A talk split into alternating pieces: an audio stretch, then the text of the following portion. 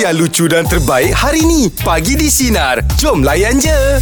Kita ada luahan rasa je oh, pagi ni. Tadi serak sikit eh.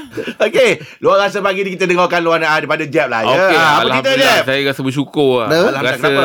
Rindu terubat lah. Ha. Setelah enam bulan saya tak main bola. Semalam main oh, lah oh. Malam super lawa beraksi yelah, balik yelah. Ha, sebab kan rentetan daripada masalah kesihatan ha. Saya sleep disk apa semua ha. Tu kan ha, jadi semalam tu dalam berhati-hati lah ha. Tapi yang lebihnya nak gathering dengan kawan-kawan ha, yelah tu ha. Dia dekat situ lah tu ha. Ha. Kan ha. Dia rasa macam yelah uh, itu je benda yang kita, kita minat ha. Kan ha. Ha. Dapatlah berlari-lari anak. Dapat apa semua dapatlah lah ha. Ha. Walaupun pinggang terasa juga. Oi, terasa eh. Rasa badan macam saya risau kalau kita memanglah bukan dribble sangat uh, tapi saya risau kalau macam orang challenge daripada belakang iyalah. Ha, sebab saya kan hari tu kena kan punjanya batuk okay. Orang meletup gitu kan ha, jadi saya hati-hati lah. Saya kadang orang belum passing pun saya tengok belakang iyalah betul lah ha, kan? Lepas tu je kadang-kadang kita ni main kita ingat je ya nah, no, mana no, kita ha. Nak jaga sekarang yeah, yeah. Tengah main ha. Ha, kalau padahal tak mampu tu kan ha, betul, tapi betul. Tak perasan ha. Ha. Itulah sebenarnya ada satu saya dribble tu lepas tu saya takut cakap, eh alamak kenapa aku dribble lah ah, takut tau. Kita rasa macam yeah, ah, yeah. Kan, kat sini okey ni kan kejap lagi balik ni kan. Uh, tapi kata orang tu memang kena bersukan lah ah, yelah, ah, memang kena bersukan mm, ah, tak mm, banyak sikit kena bersukan lah mm, ah, tadi kata tumit apa hal? Tumit tu sebab saya macam tak tahulah saya salah pijak ke saya pijak tu betul-betul dia memang mampat dekat dekat tumit tu ke uh-uh. Rasa macam uh, terletak teng gitu lah bila orang oh. ah, macam kita hentak dekat simen gitu nah, kan saya sakit ah, oh. teng rasa macam eh uh, terlencut sikit lah uh-uh. ah, dah lama tak main semalam pun pun main Palik pun main oh, ah, dah announcer Sinar semua ada main uh-uh. ah. Bagus keluar peluang lah uh-uh. Lepas tu mamak dia bakar kalori dia top up balik balance Rahim ah, balance balance lah eh, semalam budak-budak tu punya makan memang macam ada open house lah tak satu satu tak satu satu yang makan chicken chop lain yang oh, makan ni lain ada chicken ada lama tak jumpa ah, lama tak jumpa yelah, kan. Lah. Padahal saya, saya dah cakap dah tu saya wallet tinggal tapi diorang cakap sekarang ada Q R code ah, diorang dah tahu dah benda tu kau mana pun ah, dia kata jangan risau kan sekarang ada Q R code ah, ah, sebab iPhone tak mungkin tertinggal ah, Q R Pay lah ah, Q R Pay ah, ah. iPhone tak mungkin tertinggal ah, iPhone tak mungkin tertinggal nama ah. Diorang tajam pandai diorang pandai Allah lama je eh enam bulan tak jumpa diorang eh, duduk borak apa semua bukan tak jumpa kan tak main bola tu hari tak main semalam memang super lawak tu di, di, dah dikategorikan sebagai veteran lah veteran lah ya defend kita pun umur enam puluh lebih kita punya defend wak lah tu ha, wak lah wak tu, lah tu. Ha. Okey okey luahan rasa pagi ni kita bersama dengan Benjo silakan Benjo nak luahkan apa awak ya bang selamat pagi semua assalamualaikum selamat pagi waalaikumsalam ya Ah, Alhamdulillah lah bulan sebelah ni Masya Allah rezeki bertambah-tambah lah bang memang Alhamdulillah lah. Ha-ha. Kenapa Jo? Berderet-deret lah bang tarikh dia sembilan belas, dua puluh, dua puluh satu, dua puluh dua, dua puluh tiga apa tarikh tu? Apa tu? Ha. sembilan belas anniversary ha. Okay. dua puluh anak nombor tiga ui dua puluh satu anak nombor dua ha. Ha. dua puluh tiga birthday bini. Oh, oh back to back lah tu. Happiness lah. Uh, uh. Wah, itu boleh buat buat lansam sekali lah eh. Itu yang bijaknya dekat situ. Keknya satu, nama berdiri. Ah, lah betul lah. Wah, gunakan kata bijak kat situ ya. Betul, betul. Sambil rezeki sambil bijak. Ah, cantik pula susunan dia tu ya. Ah, tapi semua belum sambut bang. Gaji ni tiga puluh baru sambut. Ah, tak apalah. Setting awal. Plannya macam mana? Betul. Kat rumah je lah. Ah, ber, ah, ada pergi hari tu balik Kuantan lah. Sebab melawat mak mertua tak sihat kan. Mm. Tapi untuk yang tiga puluh ni mungkin pergi pantai lah. Sambut dekat pantai. Oh, ah, tapi hati-hati dah. Ni tengah tengkujur ni. Ah, InsyaAllah InsyaAllah Pantai Lido je Pantai Lido J B. Oh ah, oh Johor eh ah, ah. Ya ya Gelang Patah bang Gelang Patah oh, InsyaAllah ah, Johor kan banyak tempat boleh pergi tu nak bawa anak-anak ah, Legoland semua ada tu ah. Kalau ah. tak ke laut ke shopping complex ah, banyak boleh pergi. Okay plan, plan plan anak-anak dah besar ke? Paling sulung dah jam empat. Oh, dah besar juga dah. Ya, besar lah. Ha. Hmm. Paling bongsu baru ni lah dekat sepuluh bulan. Alhamdulillah. Alhamdulillah. Tahniah, Benjo. Hmm. Okay. Lepas tu, alham, Alhamdulillah, saya dapat terapkan keislaman lah. Mungkin ha. Allah lorongkan kot hmm, untuk hmm. anak-anak saya. Hmm, hmm, hmm. saya saya hantar dia orang kelas memanah untuk tiap-tiap minggu kan. Oh, bagusnya. Oh, alhamdulillah. Ha. Aktiviti dia tu. Oh, kecil-kecil tu dapat pandai ha. manah dah. Ah, ha, yang darjah empat dengan darjah dua, betul. Oh, bagusnya. Ah, ha, dia start start tujuh tahun sebenarnya, sebab sunah memanah ni bagusnya kena latih anak bermain dengan senjata. Bagus sebenarnya. Dia orang lebih hmm. fokus. Hmm. Hmm. hmm. hmm.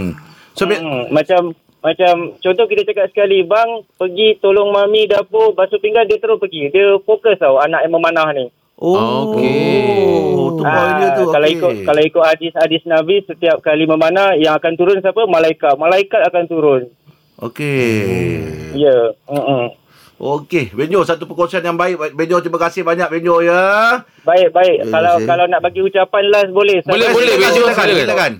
Untuk hmm. wife kat rumah tadi, saya pergi kerja, dia tengah dia tengah sidai baju kan. Hmm. Uh, nak bagi ucapan tengah buat apa tu? Pula. Tak apalah Benjo, penting bahagia. Okay Benjo, kita salam dengan anak-anak nanti, happy birthday dekat diorang ya. InsyaAllah, terima kasih. Okey, terima kasih Benjo. Waalaikumsalam warahmatullahi. Itu kebahagiaan seorang bapa. Eh, tapi anak memang ah dia tengah apa ni, budak lagi kan. Nak melentur tu senang ah. Ha, time ni lah kita boleh ajar-ajar dia, boleh nampak dia punya kecenderungan tu kan. Bagi siapa lepas tu. Oh, tapi bawa perkongsian bagus. Ada memanah tu boleh pergi-pergi ke fokus lah tu eh. Hmm, mana? Ah, yalah, pandangan tu. Ya, ya. Hmm. Okey. Luahan rasa pagi ni kita bersama dengan Nizam. Silakan Nizam, nak luahkan apa? Uh, Okey, uh, saya uh, cuma nak buat luahan rasa sikit lah. Rasa sedih.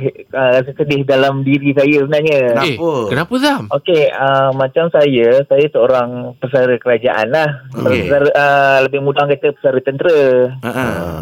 Okey, uh, saya cuma rasa sedih bila sekarang ni ramai uh, junior-junior saya yang berhenti lapan belas tahun. Mana yang ber, ber, berpangkat bawah lah. Okey. Uh, sebab Uh, kalau berpangkat bawah ni dia paling lama dua puluh enam tahun. Mm-hmm. Paling uh, paling yang melayakkan dia pencen adalah satu tahun. Mm-hmm. Tapi kebanyakannya mengambil option untuk berpencen lapan belas tahun. Awal. Awal lah. Uh, uh, berpencen tapi tak berpencen yang tu. Mm. Uh, apa yang rasa saya rasa cekilan tu, mm-hmm, sebab berpencen lapan belas tahun ni orang kata dia akan dapat lebih daripada yang berpencen lah. Oh, uh, kalau kalau ni pencen awal? Uh, kalau gaji awal ni dia akan dapat lebih daripada yang tak berpencen. Ah, yang berpencen ni macam berpencen dia akan dapat uh, setengah daripada duit simpanan yang diorang ada lah. Sebab uh-huh, yang tu nak dibayar untuk berpencen. Yang tak berpencen ni dia akan dapat penuh lah duit tu. Oh. Ah, hmm. Tapi bila rata-rata kebanyakan yang macam junior-junior saya yang tak berpencen ni, saya tanya kenapa tak berpencen. Hmm. Dia kata, oh, saya nak buat kolam ikan, saya nak buat tu, nak buat ni. Hmm. Tapi bila menyambat kolam ikan tu, saya tanya, Uh, dah ada berapa kolam ikan sebelum nak berhenti, uh, nak berhenti ni? Oh, tak ada lagi buat nak buat. Uh, yang tu saya rasa, rasa sedih sikit lah. Sebab hmm, kos nak buat tu pun lebih daripada duit diorang nak dapat tu sebenarnya. Okey. Ah. Tapi okey lah, tak berpencen lah. Ah.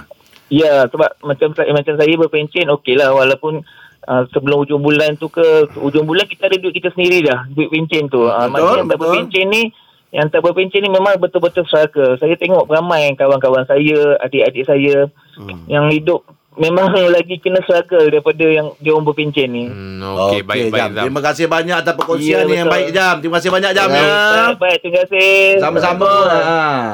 Jadi mana-mana yang dengar ni boleh Uh, ambil kira sikit daripada situ hmm. kan, pasal dia dah melalui benda hmm. tu kan. Nizam ni mungkin kan, uh, di mana yang ambil awal tu mungkin dia orang ada perancangan dia orang ha, juga perancangan kan, memang adalah masing-masing ha, lah masing-masing ha, kan ha, ha. Ha. Tapi itu advice daripada otai lah ha, otai lah ha, dia dua puluh satu tahun ha. beriman tu kan. hmm. Okey Shelly, silakan nak luahkan apa awak? Tak tahulah nak luahkan rasa apa, tapi berkenaan dengan isu yang sekarang ni lah yang tengah hangat, uh, suami kahwin dua. Okey. ha, ha, sebab saya pernah mengalami okay. uh, bekas suami, masa tu masih suami lah kan, uh-huh, berkahwin dekat Songkhla. Oh, yo. Oh. Ah, jadinya macam saya macam ah macam okey, rasalah perasaan seorang isteri pertama bila kita tak tahu suami kita kahwin dekat Songkhla, mm-hmm, dan akhirnya kantol yang suami kita kahwin dekat Songkhla, macam itulah. Oh, oh. So, apa, mm. macam mana boleh boleh tahu tu? Yalah, kita kan masa tu suami isteri, jadi uh, kita satu rumah dengan dia, perangai dia, perubahan dia semua kita nampak. Hmm, okay. Aa, jadi saya dapat rasa insting masa tu dekat situ lah. Uh-huh. Yang tak sedap lah. Memang tak sedap sangat-sangat masa tu. Uh-huh. Jadinya uh, dalam masa sebulan selepas itu uh, saya dapat tak nampaklah sijil kahwin Songkhla dia tu. Ha. Mm-hmm. Habis macam mana tu bila dah ternampak tu, macam mana perasaan awak masa tu? Eh, saya pertama saya saya menangis. Iyalah. Kan bila dapat tahu suami kita macam gitu. Mm. Ah, lepas tu saya tanya dia, dia tak mengaku. Ah, tapi nak tak nak, tak nak mengaku apa, dah memang dah ada sijil kahwin mm-hmm. kat Songkhla tu. Jadi saya buat keputusan ah, Uh, untuk tarik diri lah daripada perkahwinan tu. Sebab memang saya memang saya tak boleh nak nak berkongsi suami. Saya tak kuat macam ada perempuan yang so, isteri pertama tu saya respect lah sebab dia kuat untuk berkongsi suami. Tapi bagi saya, saya tak kuat untuk berkongsi suami. Oh. Tapi masa tu suami saya nak pertahankan rumah tangga, tapi saya cakap saya tak boleh. Saya nak kebahagiaan saya juga. Uh, tapi dengan isu sekarang ni saya macam jadi macam kita tak nak ingat tau. Kita Yelah. memang tak nak ingat. Fobia tapi lah, bila fobia. Bila katanya dipukul, saya pun macam lagi teringat alamak, dalam rumah tangga alamak. tu kan. Ha, jadi macam saya tak tahu nak cakap, nak luahkan rasa sedih Yelah, ke kecewa ke apa ha. ke kan. Ha, tapi saya rasa yang mengalami je, saya rasa yang tahu macam mana ha, perasaan ha, bila suami tu pergi kahwin dekat Songkhla. Yelah. Awak yang marah tu dia kahwin ke ataupun dia kahwin kat Songkhla tu? Bukanlah dia tipu kita oh, kan. Ha, lepas dia, tu dia dengan... pergi Songkhla tak bawa awak tu berjalan. Tapi tapi kalaulah kata dia ha. seorang gentleman, dia minta hmm. awak minta izin awak. Awak awak ha, bagi yeah. kalau kata dia tak menipu macam macam sekarang keadaan yang awak cerita, dia tak dia tipu awak, dia pergi Songkhla dia kahwin. Tapi kalau ha, dia minta persetujuan awak, minta awak bagi lah. minta izin. Ah, okey, masalah perkahwinan kita kan ada macam berbual kosong macam itu kan. Ha. Ha, saya memang cakap dengan dia, saya memang tak nak bermadu. Saya oh. dia memang tahu sangat hal tu. Okay. Mungkin sebab itulah dia tak cakap, cakap dengan saya, tapi ha. sampai bila nak sorokkan kan, lama-lama kita akan tahu juga kita ni kan isteri, insting kita kuat betul, tau. Betul, betul. Ya, ya, ya. Ha. Apa oh. macam mana uh, sekarang, sekarang macam kita macam mana?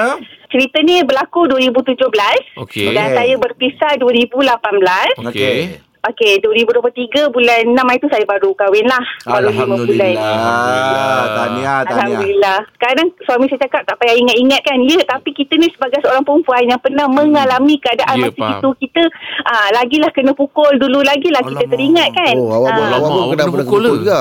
Ah, kena pukul. Koyak kepala saya. Allahu Akbar. Subhanallah. Ada buat laporan polis semualah. Ah, ada ada buat lah masa tu. Ah, yang itu. Tapi hmm. dengan dengan suami baru ni awak cerita ke semua pengalaman uh, yalah sebelum eh, saya kena cerita.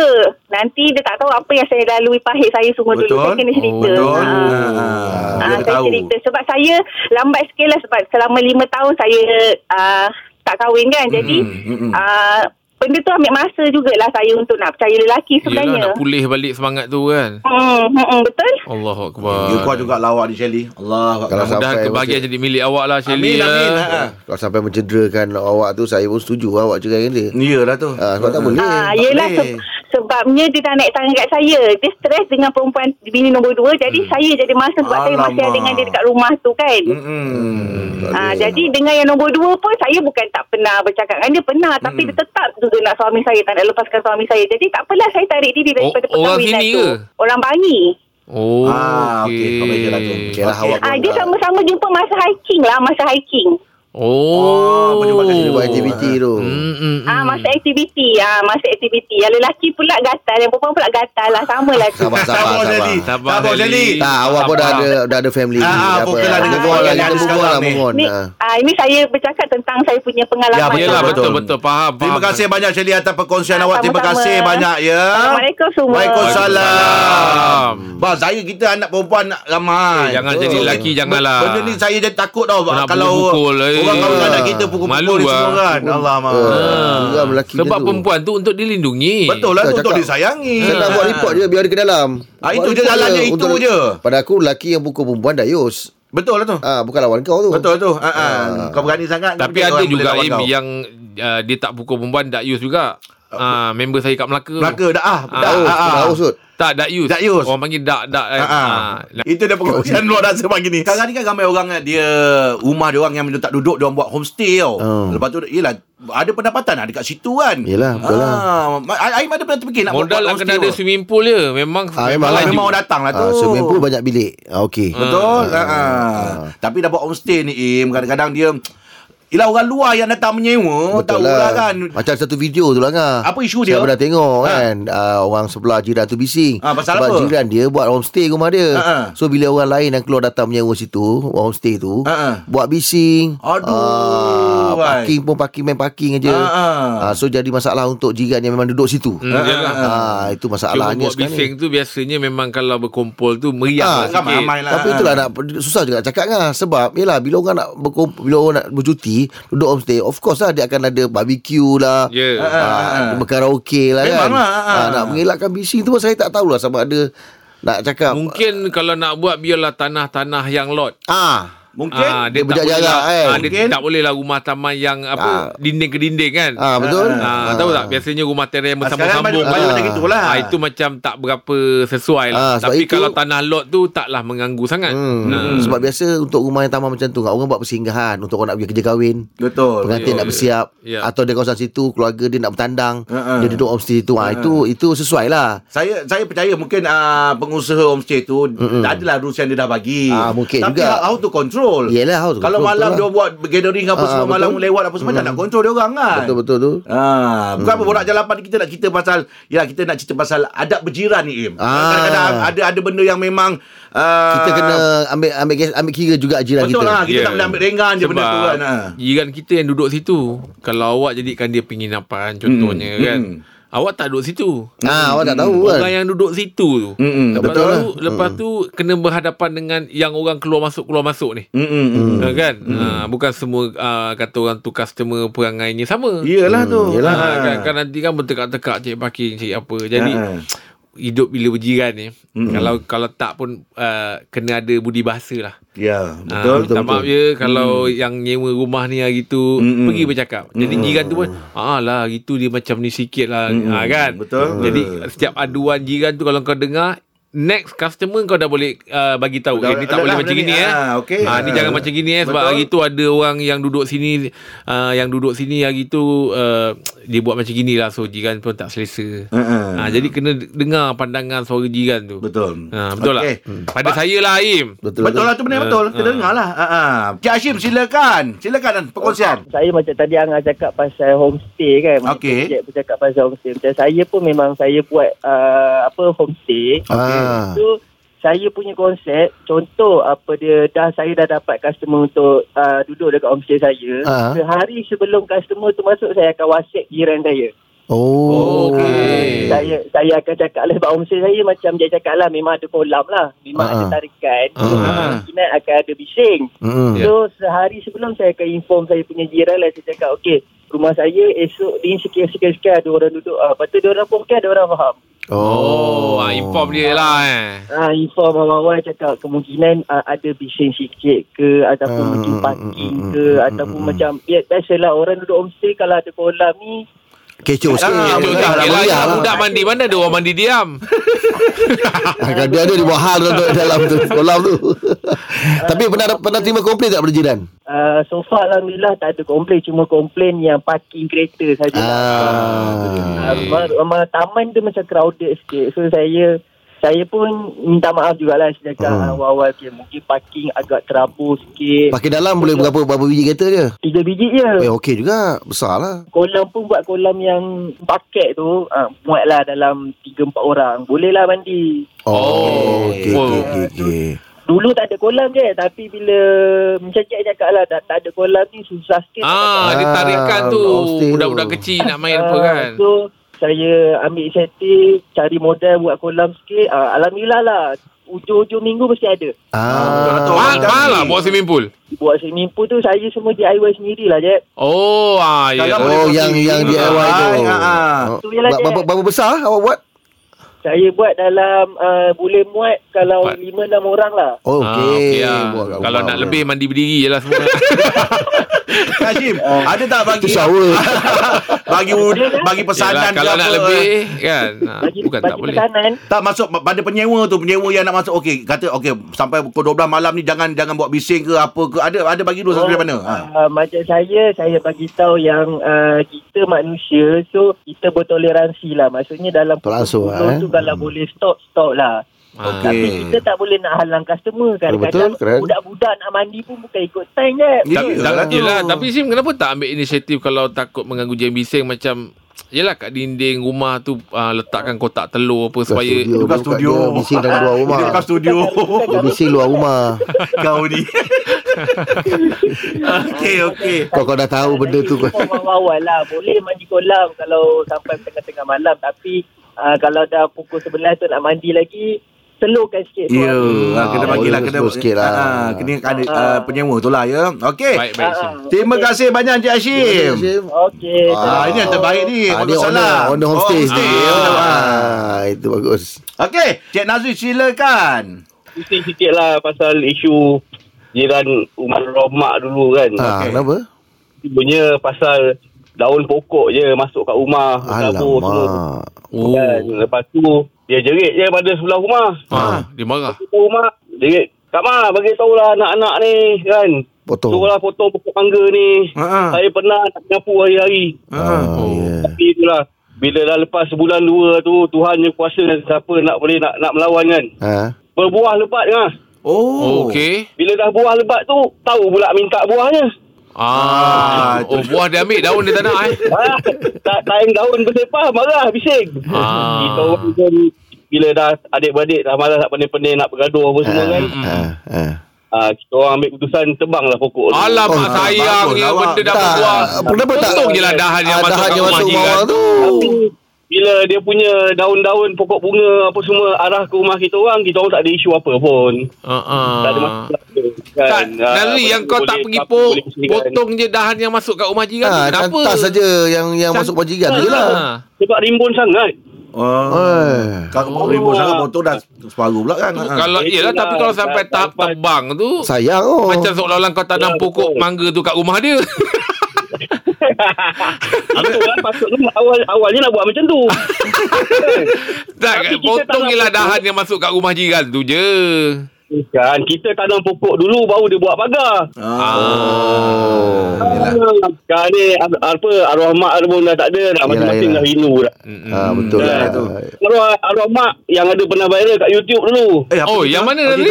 Kalau ada pernah dengar lah ayat yang cucu dia balik dia bukakan pagar tu kononnya cucu nak buat prank kat dia lah ha. Tu yang dia keluar ayat tu kalau aku hempuknya orang kau oh dekat Melaka dekat Melaka ah. Oh tak ada ah itu hari sepuluh hari bulan dua meninggal lah innalillahi wa inna ilaihi raji'un. Mama kita sekarang nak Fatihah untuk mak saya pendengar-pendengar sinar semua insyaallah insya insya mudah-mudahan arwahnya apa rohnya dicuci rahmat je ah, terbaik semua ya eh. Okey okey terima kasih terima kasih Assalamualaikum Waalaikumsalam warahmatullahi wabarakatuh. Lah. Tapi pokok saya memang rimbun. Saya ada kalau kat rumah saya pokok kemoja. Daun kalau masuk saya akan cakap long tak mak ya long ha. Ha, pokok kemoja ha. Ha, mas, daun, daun dia tu masuk kat rumah. Sebab hmm. daun pokok kemoja ni dia senang senang gugur. Jatuh gugur. Okay. Ha. Ha, saya cakap dengan jiran saya long minta maaf meh kalau ada pokok. Tapi eh kalau ada daun masuk dia pun tak kisah ha. Ha, tapi saya rasa macam tak sedap. Saya tebang pokok kemoja ha, tu ha, sama te- kes ha? Sama kes dengan abang dia tak lah saya te- tebang saya trim supaya tak masuk dalam ha, kawasan rumah dia lah. Betul lah dia tak kisah ha, jika ha, saya baik ha, ha. Kalau tak biasa lah tu je ha, ha. Tapi kita kau segan sendiri lah kau segan sendiri ha, ha. Tapi saya saya trim lah trim lah ha, bukan tebang trim ha. Ha. Okey ya, bagus satu kau pandai kata kau ha. Okey topik kita adab berjiran yang orang sekarang ambil ringan. Kak Lili silakan. Okey adab pertama yang saya nak ketengahkan ialah bila parking kereta. Ah ni penting. Okay. Ah, zaman sekarang ni satu rumah ada dua tiga digit kereta. Betul. Mm-hmm. Kan? Jadi kalau kita jemput saudara mara kita datang rumah, mm-hmm. kita kena bagi tahu pada kita punya saudara mara kalau boleh ah. parking jangan parking depan rumah orang. Oh, betul tu. Mm. Jika sekiranya terpaksa juga parking depan rumah orang sebab dah tak ada parking. Mm-hmm. Okey boleh tapi make sure kita tak block pagar nak masuk rumah orang tu sebab ah. ha, sebab kadang-kadang benda-benda ni kita pandang remeh hmm, tapi hmm. inilah perkara remeh ni lah sebenarnya yang akan dengan kesan ada lah. Naikkan darah orang lah. Betul yelah kita kadang-kadang nak cepat kan tiba-tiba kan ada kereta yang blok pula kan? Ya, betul. Ha. Lepas tu kadang-kadang bila kita tinggalkan kereta kita depan rumah jiran, okay, kita tak bagi tahu ke mana kita nak pergi. Alamak, tak boleh. Oh, tak boleh macam tu. Betul-betul. Patut tinggalkanlah nombor telefon ke apa ke kan? Ya, tinggal nombor telefon. Ha, jadi senang untuk orang yang nak masuk tu, jiran tu nak masuk, dia, dia akan, oh okey, call number tu, suruh alihkan kereta. Hmm. Ha, macam tu lah adabnya. Ini dengan jiran baik? Uh, dengan jiran baik, mm-hmm, tapi kadang-kadang bukan jiran yang buat masalah ni, orang yang datang. Ya, betul. Kita ada saudara mara datang, kita kena, kita kena nasihatkan diorang. Okey, kalau pak datang rumah saya, nanti kita ah, dekat ha, kena bagi tahu awal lah kan. Mm-hmm. Ha, kalau penuh, okey, pak, boleh park kat situ, tapi jangan blok gate uh, kereta uh, gate jiran nak masuk. Hmm, bagus ni, bagus kak. Tanah ni bagus ni. Tak, dia orang ni pun kadang boleh fikir sendiri. Kalau yeah, kalau blok uh, rumah jiran punya apa, pintu pagar macam mana ha, kereta nak keluar masuk kan? Yalah, ya. Ya, tapi tapi dia ada tempat gitu. Ah, uh, saya melalui sini sendiri. Oh, oh ya, rumah kena blok. Hujan. Ha ha. Kalau mak hujan pula time tu. Ha, jadi saya terpaksa call jiran saya tanya, adakah saudara mara dia park kereta depan rumah saya sekarang ni? Ha, lepas dia kata, oh ada ada ada. Sebab dia kata, mm, uh, dia kata mm, nak datang sekejap je. Park sekejap je. Boleh tidur situ. Terlebih borak, terlupa macam tu. Tak ada buka pagar, suruh parking dalam rumah. Ah, bagi pasal lah. Okey lah. Terima kasih. Terima kasih banyak Kak Lili. Atas perkongsian. Pesanan yang baik ni. Okey, terima kasih Kak Lili. Itu dia. Ha, itu benda basic lah. Yalah, parking ni main jadi isu lah selalu. Isu. Yalah, tak boleh blok kadang-kadang berbahasa lah. Betul tak? Boleh tak parking sekejap? Cakap. Orang pun ala parking je lah. Ha, ha, ini cara, jenis, cara baik kan? Ha, ini cara baik. Ini ha, kau jenis yang tak pernah nampak parking selamba, nyombong je. Ha, kan? Eh, kita pun sakit hati. Kita pun sakit hati. Cuma ha, kalau kau boleh tak parking bagi sekejap? Bagi salam kan. Ha, saya nak parking sekejap kan. Ha, orang pun eh boleh parking je. Ha, mesti. Tapi kau bahasa, jenis yang turun bahasa kita menyombong, tegur orang tidak apa tidak kan. Tapi letak, letak nombor telefon tu benda yang bagus juga. Bagus. Kadang-kadang kita parking waktu petang orang balik kerja memang tak ada orang. Waktu orang tu balik kerja kita pula tak perasan ada nombor telefon bagus benda tu kan. Banyak cara boleh buat sebenarnya kan. Ha, betul. Okey, itu dia perkongsian untuk Borak Jalan Pagi ni. Teruskan bersama kami Pagi di Sinar. Menyinari hidupmu, layan je. Dengarkan Pagi di Sinar bersama Jep, Rahim, Angah dan Elizad setiap Isnin hingga Jumaat jam enam pagi hingga sepuluh pagi. Sinar, menyinari hidupmu.